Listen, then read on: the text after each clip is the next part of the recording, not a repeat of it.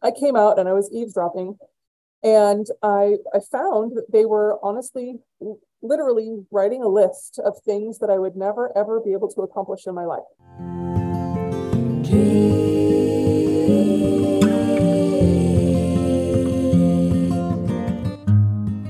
Hi, and welcome to the Made of Dreams podcast. I am so, so happy you're here. If you're pursuing something in your life, following your dreams full-time, or when there's time, you're in the right place. On this show, we have conversations that inspire you to keep going, help you embrace where you are, and see a bit of others' creative process and hear their life stories while you're creating your best life and your best work. So hi, I'm Ashley, songwriter, mom, hairstylist, wife, all the things. But more importantly, your new friend on a mission to create a space for all the people who have always just wanted more. More joy, more balance, more creativity. So stick around and let's dream on. I feel like I'm living on the edge a bit today because I'm recording this intro the day before the episode drops, and that is unlike my usual process that I've had going so far in this podcasting adventure. I, until this week, had two to three episodes in the bank ready to drop at all times, and time has gotten away from me a little bit. I've had a lot of travel, a lot of gigs, and a lot of fun, but I wanted to do a bit of an intro for this episode. This was actually one of the first episodes I ever recorded. I kind of saved this one. Today's guest is Jennifer Chambers, and she's launching a podcast of her own called The Courage Checklist, and you will hear all about why in today's episode. She's an author who believes that you should follow your creative goals wherever they take you. She writes about strong people in fiction and women's history, and talks about the darker side of humanity in her writing on true crime. Her work often intersects with making disability visible as a person with rare disease as well as a traumatic brain injury. So it's a really inspiring episode, and I hope you enjoy it. Here we go. Hi, Jennifer. Hi, thanks so much for having me. Yes, I'm so happy to have you here. I was looking over your bio, and I read that one of your biggest interests is how we thrive when difficult things enter our lives. And I definitely want to talk about that with you today. But before we go there, tell me a little bit about yourself, where you were born and what you're doing now. Well, um, I live in Oregon now, but I was born in California. And it's funny, when you live in Oregon, you kind of are like, I'm from California. Yes. I think if I was from California, I would definitely say that too. you know, nothing, nothing against Californians. It's just really funny. Everybody gets irritated. They're like, oh, they're, they're all moving in. uh, yeah. But, but I live in the Pacific Northwest, and I just love it here. It's beautiful. It's rainy. It, it suits me, and I, uh-huh. I love it. Yes. You're a writer. So you think the rain, do you think mm-hmm. the rain relaxes and helps you get into that creative state? Oh, absolutely. And it's gorgeous here. If you like outdoor stuff, this is one mm-hmm. of the best places in the country to be. There's, you know, every kind of activity you can imagine. We like to hike a lot. Mm-hmm. So um, did you grow up in California then? Um, until I was about five or so. So I, I okay. mean, it doesn't really count. Right. But you were born there. So I was. you got to put but, that in. But I was raised in Oregon, and I consider myself Oregonian. It's a it's a funny state, but but we like it. So tell me a bit about um, about growing up. Well, I, I think I always wrote, um, from what I've been told anyway. I don't have any memories from before I was fifteen. When I was fifteen, I was in a car accident, and uh, I had a traumatic brain injury, and it erased every ability you can possibly imagine. So I um, I woke up and I didn't know who I was or where I was, and I had to relearn the meaning of numbers and how to speak. Wow. Everything, everything you could possibly. But um, it, it took a while, and I was very, very lucky, and I had a lot of wonderful help. Mm-hmm. But um, that definitely informs pretty much everything I do, even now. And I like would, I, yeah, like I say, I was fifteen, and I'm forty-six now. So wow, yeah. So when you said it, you didn't remember anything, like you didn't know your own name or your nope. family. Wow. And how long did the memories come back, or was that something that you just had to start from scratch and create? No, no, nothing. I didn't. Okay. My poor parents, I, I feel so much for them. Yeah. They, uh, apparently, when I was in the hospital, your brain, your wires get crossed when, you know, yeah. with your brain. It's an amazing thing, your brain. But I would call my dad by the name of my dog, apparently. Oh, wow. Like, I remembered that name, but I didn't remember his name. And I didn't remember... Yeah. Um, I didn't remember anyone. And, and I, in fact, I thought that they were holding me prisoner in the hospital because I had no idea why was right. they there. And why you was, were there. Yeah, it was bizarre. Did you but, have other injuries besides, I mean, the obviously the traumatic brain injury is, but did you have like a broken leg or arm or anything where they had to keep you for that reason? Were you able to move around or? Oh, no, I, I uh, my hip was broken and my shoulder was separated. Um, and I, I did have to relearn how to walk because I had forgotten Um, wow. all of the, when you have the kind of brain injury I had, it's like your brain gets shaken up. So it's called a diffuse brain injury. So different pieces of your brain get sheared away. So wow. those abilities have to be rerouted if you want to relearn them. So mm-hmm. it it took quite a quite a while. I can't say it didn't. Right. It was it was. I mean, I, of course, nobody wants anything like that to happen. But I'm I'm grateful that I was the worst injured. Nobody else, nobody died in our car accident. So, mm-hmm. and and I'm grateful that I was able to recover so well. In the Definitely. end, it, it it took forever. It felt like, but yeah. So how long how long was it before you got to go to your home with your parents? Um, well, I was um, I was in a coma for about two weeks, and then I had to live in the hospital for about another seven weeks after that. Wow. And then I went back to the hospital daily for the next year, mm-hmm. uh, twice a day for, for treatment and, and for um, therapy for, and stuff. Yeah, yeah. All that kind of stuff. Wow. But wow. Uh, yeah, it was, it was definitely, it was an experience. And, and it's been interesting for me to not have that be my entire life. Right. It, to then move on from that and chart a new story from that starting point again. Yeah. And to not see yourself as, as a victim. It's very important for me to, to not see myself that way because mm-hmm. everyone has different challenges. Mine are just super dramatic and it's not through any fault of my own. Right. Right. You know, but I love that. I love that perspective and that reframe as to not stay, stay in that and to move forward from it. And so I think everything that you do now is really has been informed by that mentality with the podcast that you're launching called The Courage Checklist. So let's talk about a little bit about how you came to to think of that. Well, one of the things that um, was a pretty big memory, um, as I went on through my recovery, I was able to hold some memories, um, nothing from before, but um, as you start relearning things, you get to, you know, some things stick.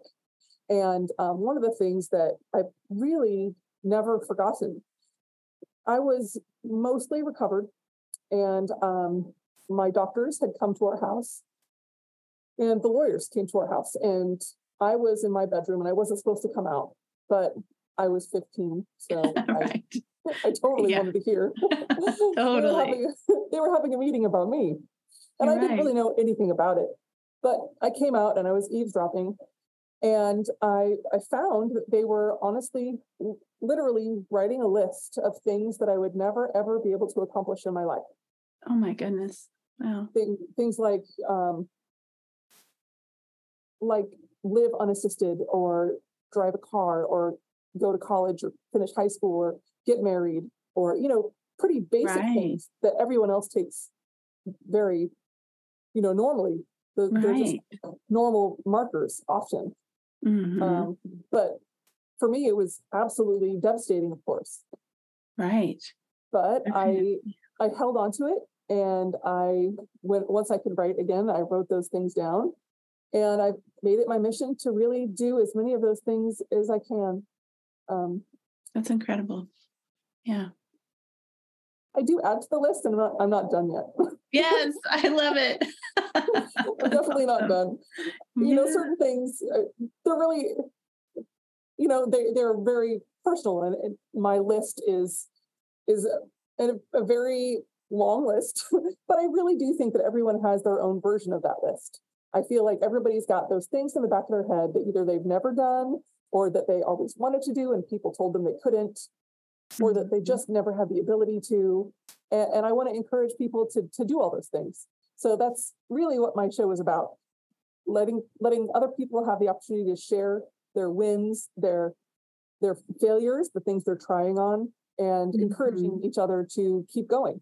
Because I think, I mean, if I have any secret, it's that no matter what, you just have to persist. Yes, that's incredible. Well, and especially in your case, because you're listening to them craft a list of things that they think that you won't be able to do because of a physical barrier. And so you overcame a lot of that. And what was there anything in particular that you feel allowed you to think differently than they did about what you're capable of? Well, that's an interesting, interesting question. Um, I really had a moment, and this was before when when I was in a coma. You have weird being in a coma is is a semi-awake state for some people, and it was for me. Like, it was in and out. And um, towards the end, I'm pretty sure, because I, I wouldn't have remembered it otherwise, I really had this moment where I felt like I had to choose. I felt like you can choose to stay in this place and and have this half-life, or mm-hmm. you can choose to keep going. And and I knew that it would be painful. I could really sense it. Um, I don't know if it, it feels really woo-woo to say it out loud. I love woo-woo. But I, I really, I really felt like I had, I had a choice to make. I, mm-hmm. and, I, and I think that, like I say, that is a dramatic choice, but I think that everybody has those small choices every, every day. You know, you can, mm-hmm. you can choose to, you know, make that appointment, or you can, you know, you can choose to read the book that's going to further you, or you can choose to stay in the same place. And those are all valid choices. But for me, I just, I feel like I have such a gift coming back and mm-hmm. having this second life that, that right. I have to, I have to make the best of it and keep mm-hmm. going. Definitely. Yeah. And I think too, um, I'm sure, I don't know, maybe have you heard of the growth mindset? Yeah. You know, it sounds like, um, and that's kind of where I want to be and want to live as well, where you, you think that you can grow from where you are, and mm-hmm. rather than the opposite of the fixed mindset where this is how it is and there's nothing I can do about it. And so it sounds like you've really, really taken that to heart. And especially having, you know, yeah, having to relearn everything. How did you finish? Did you finish high school like in the traditional way, or did you? I did. I had, well, I mean, with caveats, right? Like I, I had therapists that came to our house, and um, the occupational therapists were um, useful for that. Things like um, relearning, like I said, le- learning numbers, and, you know, math still is not my strong suit, but I had, mm-hmm. I had tutors. And um, I was able to go back to school within about six months on a modified schedule. And I got a regular high school diploma.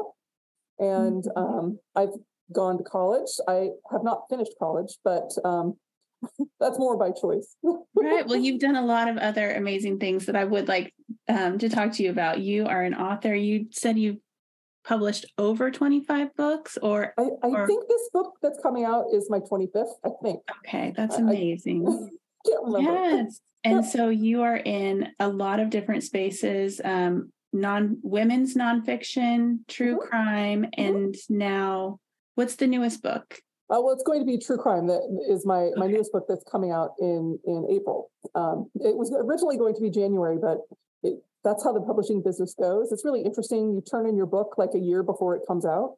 Mm-hmm. So in my case, it happened to be about a year and a half. Right now, it's kind of a weird space with the publishing industry. Stuff is yeah. coming back online that hasn't been for a while. So I think yeah. from what my publisher says, they're they're getting it back up. So mm-hmm. that's um, well, that's great. Yeah, yeah, it's been really fun. It's it's really I love writing nonfiction because I love the research part. Um, mm-hmm. It it kind of suits my little nerdy soul where I can go and just read all the books and yeah. do all the research. And how do you choose what stories that you want to tell?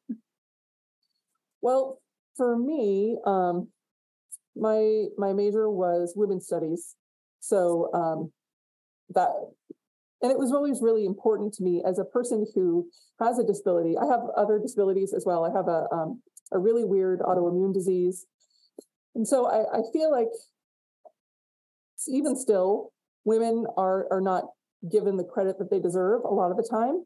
And mm-hmm. so for me, that was one of the, the things that really made me want to research women's rights and women's um, issues within my state. It, it was a good opportunity for me to to learn more about that. Mm-hmm.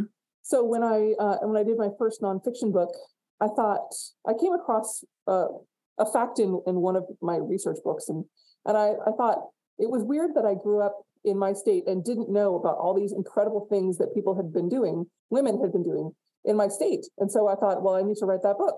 So I did. Yeah, I love it.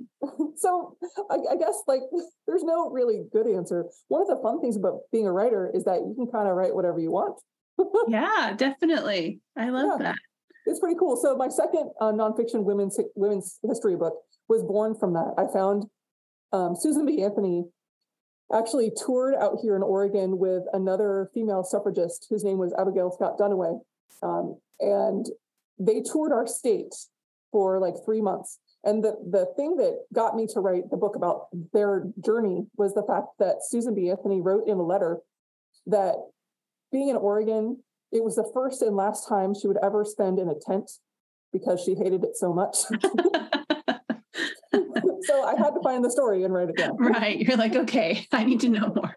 Yeah. What was so bad about it? Um, it was wet. And, uh, yeah. well, of course, actually, I feel badly for Susan. Seems kind of cranky in all the research I've done about her. But to be fair, this particular story, oh, that poor woman, she had to be in a tent at the Oregon State Fairgrounds um, with Abigail's entire family. Oh, and wow. It was like wet and... You know, yeah. I don't think and you're great. In a tent with someone. Yeah. Okay. Yeah. That's, I can relate. Tent, like our tent. It was like, you know, burlap walls. Yes. Oh, that's okay. I get it. I can, re- yeah. I can sympathize. I can right. sympathize for sure. Okay. Real quick. I want to tell you about my absolute favorite Can't Live Without It skincare product. I have been on a clean beauty mission and I love Skin X Erin. My favorite product is the pre-cleanse oil. I use that along with her super soft cleansing cloths to take off my makeup every night. It's one hundred percent pure grapeseed oil, all power, no poison, and I swear it makes my eyelashes longer too. So I'm all in. All the products are so simple. There's three oils. My favorite, the pre-cleanse oil, a hydrating beauty oil, and a perfecting night oil to round it out. So head over to shop x erin dot com. That's Erin, E R I N, and use the code Ashley Riley ten for ten percent off. Seriously, try it, because great skin is so rock and roll. No, just with true crime, I've always been um, super interested in, you know, dark and macabre and true crime. I think part of that maybe is because of my experience with, you know, brushes with my own mortality. I think it's it's really interesting. So I had to write a true crime book too. And now I, I think I'm going to write another couple, actually. Wow. That's very cool. Yeah. I, I mean, I have to say, I love a good mystery. Mm-hmm. Um, sometimes I'll watch like twenty twenty, mm-hmm. you know, or Dateline, whatever's on the Friday night. But I, right. I don't know. I've heard also that there's like kits you can buy on Amazon where you can actually try to solve a true crime. Have you, have you heard of those? Yeah, I've actually, that's on my list, my Christmas list. So. Okay. That's cool. Yeah. I don't know how that works, but somebody at my little sister was just telling me about that. I'm like, that is really crazy. Um, I think we were saying that my mom should do it because she's like on the case with a lot of things. Um, oh, anyway. Cool. That's cool. Well, I love I love to read. Um, it's funny that you say mystery books because that that's another reason why I became a writer. Um, mm-hmm. Words were my way back. I because so many things were interpersonal type stuff. It was really difficult for me to relearn. So when I relearned how to read, it was like I could understand how people coexist and how they speak. It didn't work out so well when I, all I read was like Jane Eyre, but wow, was, that just gave me chills. That the power of the power of books and oh wow, that's incredible. And I would have never thought about that. How you would have to relearn the emotional relations. Be, yeah, that's incredible. Well, books were really helpful for that. It's funny. It's because they could stay still, right? So I could mm-hmm. absorb it. Yes. So that's um, great. And I did read a lot of mysteries, which um, maybe that's why I'm kind of a suspicious-minded person. I don't know. Yeah. Well, there's another thing that you do um, I'd like to bring up. Is it called Rewrite Your Life Story? Yeah. Um, I've done this a couple, well, I've done this many times live. Um, one of the things that I do in my um, writing life, I own a small publishing company, and um, we work with a lot of, they started out to be local authors, but um, we now publish people from all over the world. And um, the the main interest of all these people is is telling their own story in their own way.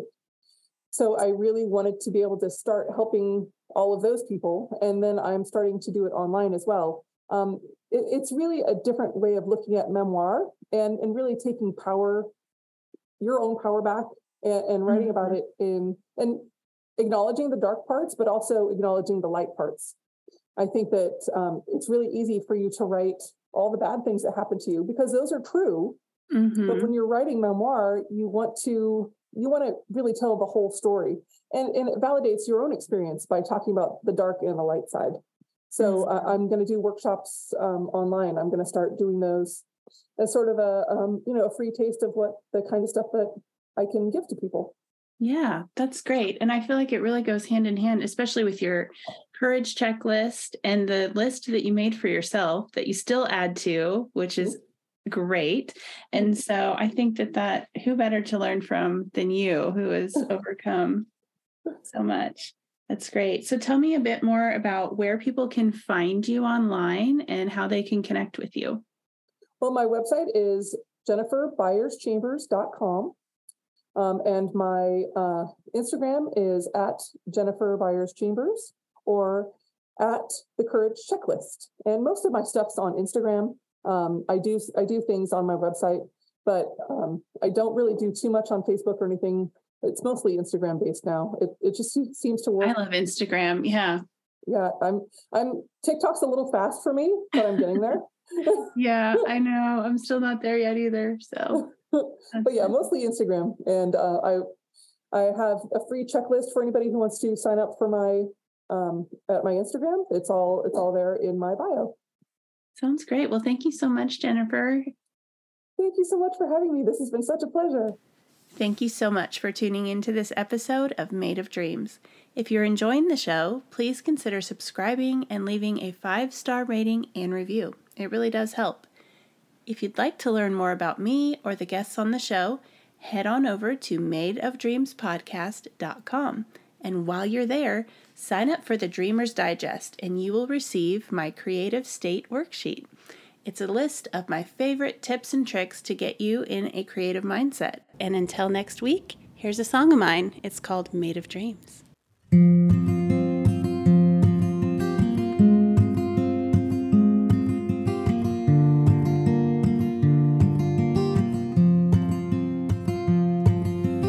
Well, all the spare change that you could round up, dear, I sure could use it here.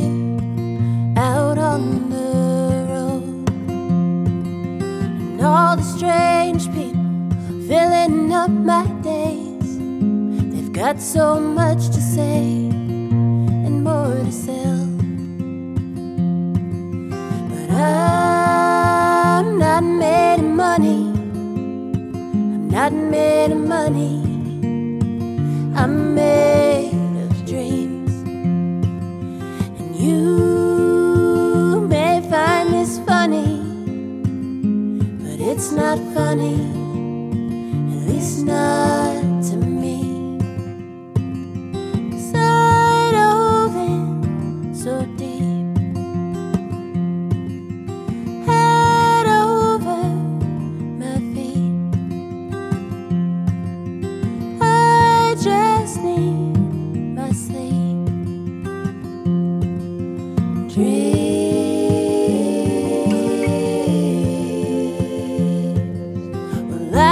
Your forgiveness for my selfishness, but I can't quit this mess, and your back's been turned. Maybe if you dared me, I'd turn this car around and speed straight through the town, home to you.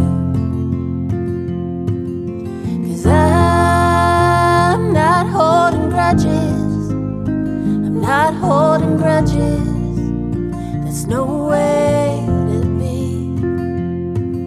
And you just think I'm running, but I'm not running, I'm just chasing dreams. I dove in so deep,